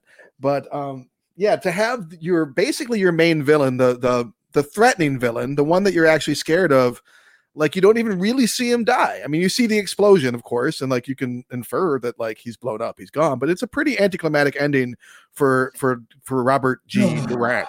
Uh, and then you and then like you know that like it's gonna be like he's gonna fight this other guy, but this other guy is like he's a fucking corporate guy. Like you're not He's a like, suit. You, you, you know he's no match for for Darkman. So like it's just kind of No, like, but he's got him on his playing field because and he he's got the up on and the he's got high the girl. beams. And you know, my favorite part is when like all physics are defied, and somehow her body like crosses through those bars, those beams, and then like her, her thing. Her, I zoned out catch during on that it. part. I didn't even know what was happening anymore. I'm like, what's are they flying around on beams and falling off or not? I was very confused. So, I mean, I, I thought a lot about the fugitive while watching this last night, and it Oh. does. The fugitive kind of does something similar. And if you set up your character's plight and like his revenge in, in a way, you can have like the main henchman die like early on, like uh, Sykes, the one-armed man, and then have be still interested when Dr. Kimball has to go after Charles Nichol- Nichols, who's the mastermind of the whole operation. If you do it right, and if the the characters are written strong enough where you give a shit that he takes it all the way to the top. Here, I do get a little. Hey, the reality is that with this, the Crow and RoboCop, all of them kind of are a little. They go a, once that that main henchman dies. It's it's like okay, we can we can go ahead and wrap it up now. Sweep sweeping up the room after the party. Right. Yep, that's true. We're talking Darkman here on the Cinema and I podcast. Does it hold up or not? We're getting close to that point. Uh, what else do we need to talk about with this film? I mean, Take the fucking elephant. You gotta bring it up. that was so okay. That was one of the funniest parts of the movie when this like uh, rage engagement scenery that goes scre- through like, his the three of them brain. screaming at once. Is is the gummy hand, fingers just twisted over? They're all like staring at it. Yeah, Yeah, Stretch yeah, boom, boom, boom. Yeah, it's all boom, boom, boom with their faces up close. Like, He's a freak, ladies and gentlemen, a freak. A Yeah. freak. I tell you, a freak. Gets- It's why is so that guy being such a dick about the elephant though? Why is he being such a dick about the elephant? Come on. Well, he's toying. We, Get lost. yeah, why don't you get Peyton is lost? not- I, I think they do a good job because Peyton's emotions are affected by the, the tragedy. And like when his face gets all red and he splits, it's really showing you what's going on inside Well- because his emotions are all fucked up. And in case you can't tell what's going on inside, Sam Raimi very delicately and subtly shows Very you subtle. synapses glowing and bright He blue does. and then that's turning what- red. Very subtly, you know, w- w- in the way that he does, will like you know have like the the background fracturing and all this stuff. You know, Sam Raimi, like, like watching this movie, I, I, I, for like the millionth time while watching the Sam Raimi movie, I'm thinking, where the fuck is the person that reins you in, dude? Like, who? Why not? Like, I'm like, I'm not saying that I'm, I have a problem with everything he does, but it's like, it's like whenever, like, every director has their own like, like flourishes. We talked about like Wes Anderson's kind of like camera movements and Spielberg's camera movements. You can kind of like start to recognize some of this Yeah. stuff. And then Sam Raimi's are so like, I think the mark of a great director is that you like you usually kind of lose yourself in the film. And Sam Raimi reminds you often that you're watching a movie. Yes. And I think that's like Gus Van Sant, you know you're watching. Yeah, he doesn't do things like that. Yeah, I see what you're saying. I, I think I, I- I think that he's I think that he just um I mean I like Spider-Man lot- I, I like Scene, so many way. of his I like so many of his movies, but I but like it's the over embellishments. I'm like, oh man, why couldn't you Yeah. just, why couldn't you just brought it back Um, a little bit, dude? I, I I can appreciate that comment, but for me, that's why I love him. I mean, getting the POV of the nails shooting out of the nail gun, like Yeah, that's cool. would think to do that. That's one of the coolest parts in the movie. Actually. There's some cool shots. There, there's some cool. I, I there was one scene with him and he's Darkman. He's like looking out with his eye through the the bandages. It looks pretty cool. Yes, I wrote that down. In fact, uh, like Bill Pope cinematography, who also worked with uh, the Wachowskis with Bound and the Matrix, it's fucking awesome. That shot when uh, Peyton's laying in the alley and all the rain's just drenching down on him, it's fucking gorgeous. Yeah, that's pretty well done. I I don't know why that motivates him though to go to the new layer. I didn't really make the connection on that part, but whatever. At, at that point, I was just like, okay, this guy's pissed. He's I I feel for him. You know, he's a nice guy. His Yeah, assistant got killed, and the this memo, this fucking memo gets too much play too. I don't know why this missing memo is the ultimate link. to Belisarius memorandum. And it just so happens that his girlfriend of all people, yeah, it's Come on, I don't, man. I don't know why it bothers me, but it does. I, I got Of all two people, how about of all people, someone who's developing uh Yes. like new skin, the new Delta facial City? ra- Right. No, no, no. The, a, a scientist whose job Oh, is oh, he's right, yes. researching skin and like new faces and that kind of stuff. How convenient that you lose your, but you know, that's whatever. It's, And his lab's like in this shitty building above, like in well, this it's Detroit, rat- obviously, you know. it- yeah, rat part of town. That is this guy's on cutting edge things that have never been done in the history of mankind. And then It- boom, Raimi's depiction of Detroit is either the Renaissance Center, the Renaissance Center, or just like alleys and, and abandoned warehouses. There's nothing in between, literally. Yeah, yeah, yeah. But uh, again, again, if I may, that's why it reminds me and gives me that love I have for the old Universal Pictures, where it was just a fucking set on the Universal lot, not much there in terms of production design. So it's just all atmosphere, and you can get to them with the characters a little more. I was really don't- worried about the stuntman that was hanging from the helicopter scene, like because like it goes on for a while, and like he's like they're like flying around the city, and like like I'm like I'm, I'm like, is it a dummy? I hope that's a dummy because this movie just did not Yeah. need to like put this man's life at risk for this. And then he starts waving, "Go away, go away!" I'm like, fuck. They put a real yeah, were those real person- explosions too, or were those green screen explosions? I couldn't tell half the time between the green That's good. screen and then the helicopter Oh, going back and forth. So Well, that's not good. it was it was so so. I know it's an older movie, so I'm not going to give it a lot of shit. But it seems like the budget ran a little dry for certain things, and then they're like, well, we just got to do our best with what we got left here. Okay. and the, the stunts are awesome. Like like when Darkman, like when all this stuff's happening to Darkman, and like he's flying around the helicopter, he's getting tossed around. He's not like like in the zone and like in total control. He's like ah, oh shit! like he's fucking Look at my scared. hands. Yeah, you're right. pathos, man. He's he's he's he should be. He's not in touch with his emotions. All he has He's is his emotions. They're out of control. So, uh, Derek Fern said, uh, Derek Fern, former guest on the show, I absolutely loved Darkman. Darkman when I was a wee lad. And so did I. I mean, I absolutely loved it. And I really enjoyed myself when I watched it a few months ago. And um and I think like some movies like, you know, I don't know that I should come at it as hard as I do. I I did not take nearly the notes that I usually do. Like like with Joe Dirt, I kind of set it down like, okay, this is just not the kind of movie that demands that kind of intense scrutiny.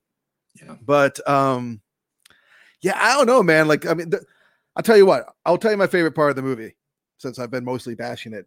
The the the scene where um the I don't know fat Telly Savalas gets thrown out of the window and lands on the car, and like the the the lady like screams and turns around and sees the like that's that's awesome. Really like, that's cool. that's really cool.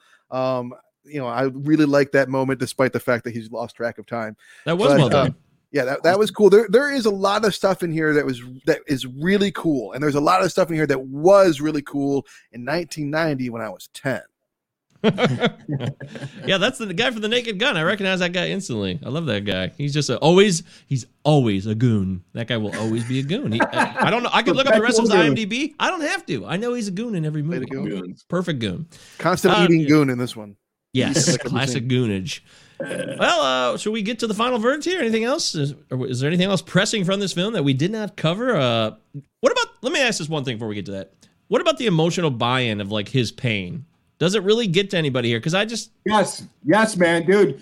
Every time it still got me last night. I tear it up when his hand just all of a sudden starts on fire, and he goes from kind of being in the zone back to his old life to realizing slowly that he's uh, he's not even barely a man anymore. I think that's fucking powerful as hell. Still, Um, I think that Liam Neeson is a great actor. Like he's a great actor, and Yeah. uh, I'm glad that he got this role because I think this helped his career, obviously.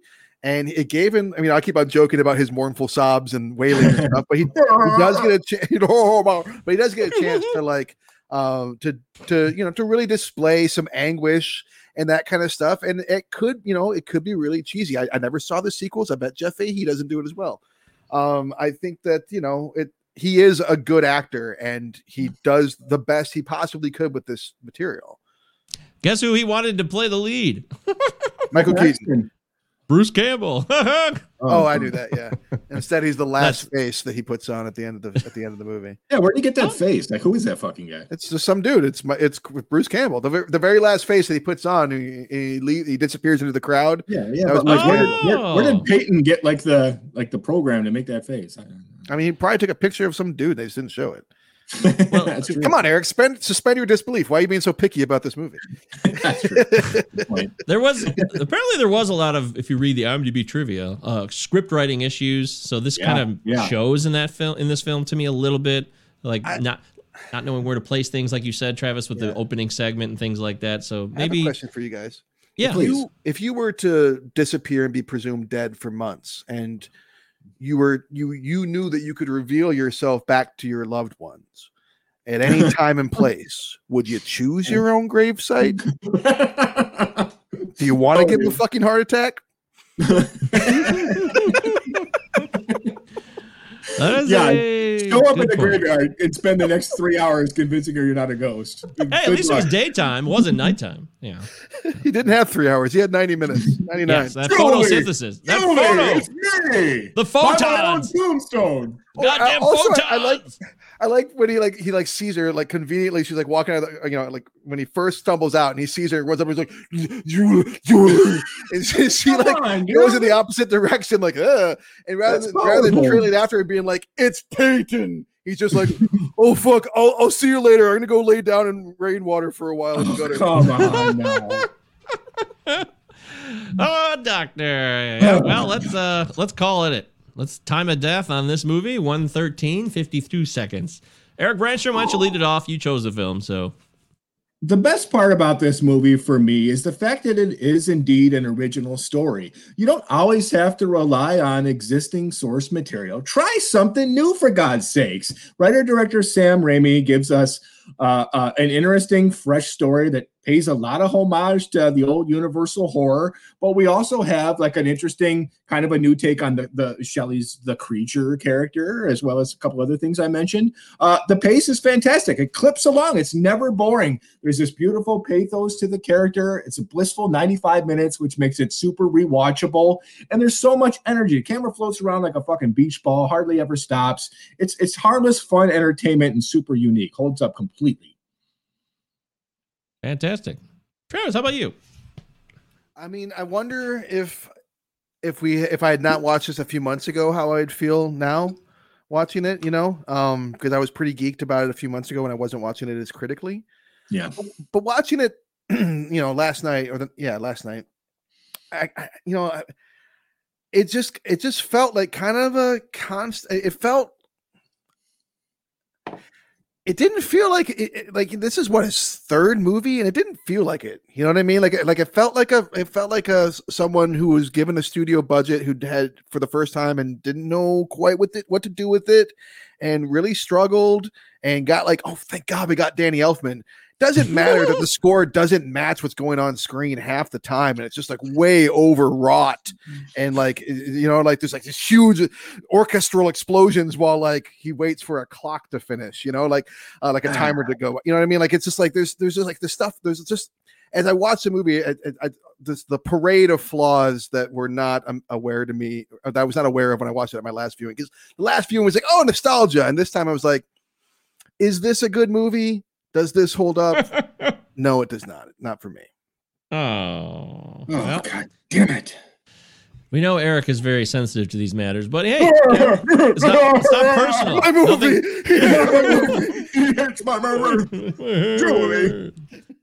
Oh, well, I'll do it with my. uh I talk like this for the never saw this rear before, but one thing I learned from this film is that not everybody can succeed in movie making. All right. So in the end, uh, Sam Raimi, you know, you just mentioned. I looked over Sam Raimi's overall profile. His name is known, and people, I think, generally, your typical person will be like, "Oh yeah, he's a you know he's a real fella. He's known for some good stuff." And he's a real fella. Yeah, he exists. I look at the overall profile. I'm like, eh, the Quick and the Dead. Eh, yeah, I know there's a lot of a lot of so-so in this movie maybe I was just in a cynical mood. I don't know, but it doesn't. I think the end. I think the simple answer here is what you did at the beginning of this analysis, Travis, with the reviewing of the other movies that are done so much better. If movies similar to this type of film are done much better, and they have a part of me in them, like I've committed some of my life to those movies. I love RoboCop and Batman. Those movies were incredible to me growing up, so they're already burned in my brain.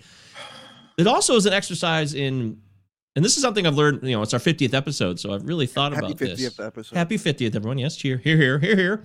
And I said good day, sir. Oh, and I. Here, here, Julie.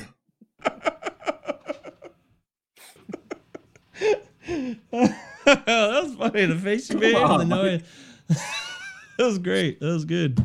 So I've been seriously the objective analysis of a film uh, and the like. I think I could write like a whole paper about this. I've really had this epiphany about our emotional attachments to film yeah. and things that aren't objects, but like artwork, yeah. like film, music, yeah. other things that are ethereal. You can see them, you can hear them, you can't necessarily touch them. You could hold a box copy in your hand, sure, but this emotional attachment changes the profile and it's just so blatantly obvious and maybe it's always been obvious to everybody else and those who watch movies like, oh, I love this movie because I love it. That's why I love it. I don't give a shit what anyone says. Yep. That's true. But I always thought that like I had a keen eye. I was like, oh, I, I know a good movie when I see it. But clearly that's it's all just tied up in all of these experiences we have with these films. And this is for me, it's just that this movie doesn't have it. And when I look watch it critically for the first time as my first viewing, I just thought it was kind of silly and poorly done at times and things didn't make sense. And in the end, I just don't think this movie holds up. And it's nothing personal against individual people who are talented in this film. Just the overall thing doesn't hold up. That's the bottom line. Sorry. Yeah, it was pretty amazing in 1990 and like rightly so. But yeah, like, I wish I'd seen it when I was 10 or 11. I really do. Yeah, you probably would feel differently about it, but maybe not that much because I loved this as a kid. But you right. know, that's how it are. goes. Yeah. My name isn't Buddy. It's Robert G. Durant. the good news, Eric, is that you can still love this movie for the rest of your life, regardless of what we say. That's the good news. So. Just fine. All right, there it is. The judgment has been rendered on our 50th episode, Darkman, a 1990 film. Does it hold up or not? You can let us know. Watch the film. Let us know.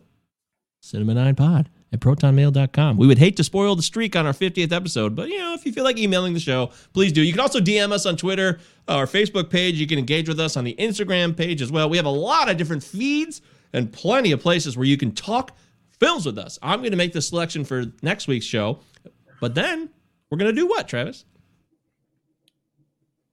I don't know. I don't know what we're going to do next. What? What? What? What? what? Going to play another game selection. Selection. Oh yeah, yeah. Selection.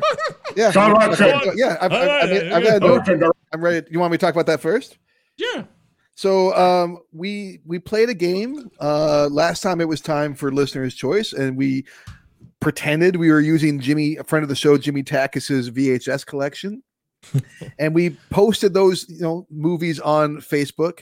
And then through a process of elimination, everybody every day gets one choice. If you're if you follow us on Facebook, you get to you know select a, a movie to not be the one that we choose. So you know it's a process of elimination. Um, so this time we're going to do that again. I'm going to post the uh, the selection of movies. This time the movies have been chosen. The, the VHS collection of this time belongs to friend of the show Chris Deary. And Okay. he, he Oh. kindly provided a, uh, a list Excellent. of films for us. So we will uh, post those very soon. So if you're not already Facebook friends with us, follow us on Facebook so you can uh, be a part of that selection process. And also, we're you know you can catch us live whenever we record on Thursdays. This is great news. That is great news. That's cool. I, I wonder what Tra- uh, Deary's movie selection looks like. I can't it- wait. I'm I'll- actually. I'll- you'll see soon. He made some great choices. Actually, no, you will see soon. Yes, that sounds great. Okay, cool. Thanks, Chris. Thanks for contributing to the show as always. You've always been a very loyal part of our Cinema and I community. And we should throw out again, like since Mike does not uh, plug his other podcast, that Chris is also. If you want more of Mike and you think this Chris guy sounds like a good fella, check out the Palazzo podcast. If you like baseball things, Yes. right? Baseball. Baseball. Very oriented with baseball. Yes. Yeah. Yes, So the Palazzo podcast, a reference to the film Naked Gun. It's Enrique Palazzo. So if you don't know how to spell Palazzo, just Google Naked Gun, then Google um I don't know umpire. Oh no, and I got a like- tagline. I got a tagline for that show. Two L's, two Z's. That's all it is. Two L's, two Z's. there you Easy. Yeah, thanks, buddy. I appreciate that. You want to take a dinghy? No, no, I took care of that at the press conference. There you go. All right. So for next week's film, though, I have to choose a movie, and uh, I've been pretty good about it in recent times. I've been having a lot of selections that were ready to rock. Uh, this Eric, is not you one of those weeks. Uh, is someone hitting you? Eric's praying right now.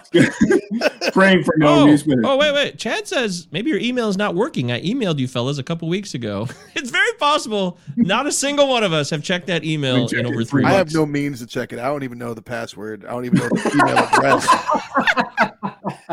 I have no oh, fucking Oh, no. idea. we sound like a we're an organized bunch, aren't we? I'll I, I. I, I murdered that Instagram account, man. You guys take care of all of everything else. Yeah, true. Okay, that's We fine. got the Uh, email. Yes. So, uh, Chad, I would like to let you know you are correct, and we owe you an apology. On March 11th, which was just this past week, Joe Dirt. Hey, heard you guys were watching Joe Dirt. I think it just I described David Spade as tolerable. Do you fellas like that guy? Would he show up on your list of favorite SNL cast members? You suppose he'd show up on anyone's? Question mark. Chad. Sounds like a leading question, Chad. Yeah. Like I don't think you like David Spade, Chad. Very lean. Um, I I like David Spade. I don't know that I would put him on my list of favorite SNL guys. Maybe if it was a long list. Um, but I do like David Spade. I, like I like some of his TV shows too. I like Rules of Attraction or Rules of Engagement was a TV show that I, I watched all of. Like just because I think he's funny. I can't explain why.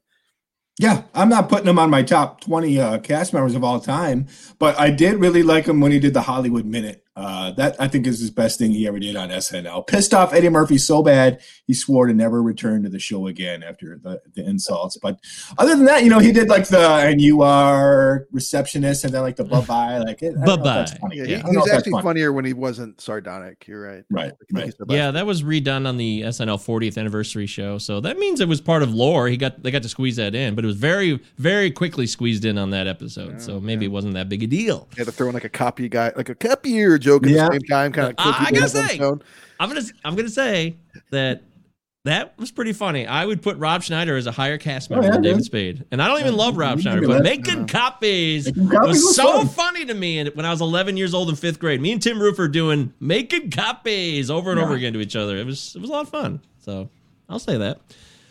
But yes, Chad, nobody's been checking the email. We apologize. Thank you. Nobody's been checking the email. We've just been complaining about Sorry, not man. getting any emails. I just on the went through them all. That was the That's only what email we've got recently, so we didn't miss any other emails. Thank you, Chad, for letting us know. I would say David Spade. pff, He's not on my top list at all of SNL classics. It's not even close. Like He's no Charles Rocket. no, he's no right, Christopher Peyton. Guest, even though That's he's only on the show for one year. Charles But Rocket's yeah. dead. I didn't know that. yeah, Yeah. he died Suicide. recently. He did. Oh shit. So, Suicide. wasn't Oh, he? ma- Yeah, suicide. No, uh, Bummer note to wrap the show Yeah. up on, but really is. It really is. but David My Spade is just hands! He's not even close. Like a top, yeah. There you go. a top 20 list, I wouldn't put David Spade in my top 20 SNL characters. Too many great, talented people came through there um, that he would be prob- maybe top 50, maybe. And that might Oh, even yeah. be a maybe. Top 100, easy. Top Yes, 1,000 sure. cast members of SNL, probably. Yeah. Well, you're talking like remember we talked Goldie Hawn. David Spade's probably really fun to hang out with, funny, but they just didn't really know what to do with him that much on on the show. So so yeah, that's all I can You're say. right. Okay, well there it is. Thank you for the email, Chad, and that was actually a great prompt. And if we had known that before the show, we could have put some more time into our own list and stuff. That would have been fun. But Maybe we hey, should check the emails in the future. I will make sure that I do that. I assume that somebody caught something somewhere, but we uh, are only human. I think that's why people like the show because they know we have faults and flaws. We're not perfect, so Research says people like shows that are hosted by humans. True. I have not heard a lot of popular podcasts hosted by bots. I don't know of any or- podcast hosted by crocodiles or like ocelots. By the way, why do they do that in Joe Dirt? They can go back and forth between saying alligators and crocodiles when they when they go down there. Did you notice that? Like, why? I didn't. I didn't notice that. It's all alligators. There's no crocodiles Yeah. down there. Well, they kept doing croc talk, and like he's making croc jokes. Like, dude, this is alligator farm. Stop. Yeah, Why it's are you mixing alligator. this up? in America, buddy. We're not in India. Yeah. I forgot to mention that. Is that oh, the difference? so. Yeah. Well, yeah, I that in size. Uh, uh, crocodiles have skinnier um, heads. Cro- He you're listening during- to Croc yeah. Talk. Croc You talk. know, he learned that. He learned that from my uh, alligator teacher. That's what the, it's a documentary that preludes my octopus teacher. All Croc right, so I got to, yeah, croc I have it talk. backwards. Maybe the alligators have the skinnier heads. I don't know. Kind of. Hey, email the show. Send them an Anyways, iPod. there is a Let us difference. know, so. We'll tell you in six months. So we're right, doing so- we're doing Lake Placid next week. Oh dear Hey, I'm a fan. I love Bridget Oliver Platt. I'd do it. Oh, That's but are you picking the two? Are you picking which movie you're going to fast forward through next week? Yeah, right I'm, now. I've been, I've go. been, I've been, Too much Americana. yeah. Okay, let's cut the crap. So the next too much emotion, movie. too much romance. Fast forward. I don't know if you guys this- do. Do you this a guys have like a? Do you guys have like a list you keep of like movie ideas you want to do? Yeah, and so I can go through it every week and be like, nope, no, no, no, not that one my either. They just Well- said they hate it. well, there's some of these we've done, so I could delete them, but uh, there's some that we haven't. So I think for next week's show, we just did Darkman. It was kind of goofy. Uh, it was different. I'd like to switch gears and take a different tone. Let's go to 2004. And let's go with uh, you know, he's a director I'm a big fan of. And this movie, I don't know if it holds up or not. I want to know. I think we should find out. How Find about out. 2000, 2004's Closer, directed by Mike Nichols, based on the play. oh shit! Good choice. I love Big that movie change back- of yeah. direction from Darkman. So Wow. that was my main Um, point. I just wanted to switch gears. Significantly so. um, but uh, yeah, um, that's, I think it's a good choice. I'm, I'm looking forward to it. I, I haven't caught it in a long time, but I used to think really highly of it. So it's, it's Perfect. good one for the show. That's great. Okay, cool. Wonderful. All right, there it is. So next week, join us for Closer. Uh, Natalie Portman, Jude Law, and the crew. Interesting movie based on a play, of course. So it's kind of play like, I think. Mike Nichols. It's been a minute man. since I watched it either. Talk about. It has the famous, I mean, the song was like the thing with the blower's daughter is much more popular maybe than the, And the movie. so it itself. is, or so There it it is, or so it Yeah, goes, or there whatever it is. is. There it is. No, you got it. You. Closer. There it Yeah, put the kids to bed. It's about to get intense. Acoustic Yeah, don't- depression. Oh, 2004. What is with There was a lot of 2004? acoustic Like, depression. In yeah, 2004. Garden State. two- I believe that Oh, was yeah. 2004 as well. Movies like that. It was a weird year. Strange. So, and Sunshine and Spotless Mind. I'm telling you, that was a weird time. All right. Thank you so much for watching the show. Thanks war, for like, listening. just- we were like, there was like war going on. People were sad.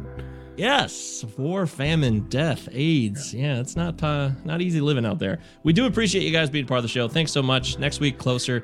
A lot of highlights this episode. Lots of funny moments. Talking Yeah, about for our 50th episode, I think we jokes. yeah for our 50th episode. I'm very proud of all of us, and uh, here's to 50 more, everybody. Thank you so much. Bye bye. Bye bye.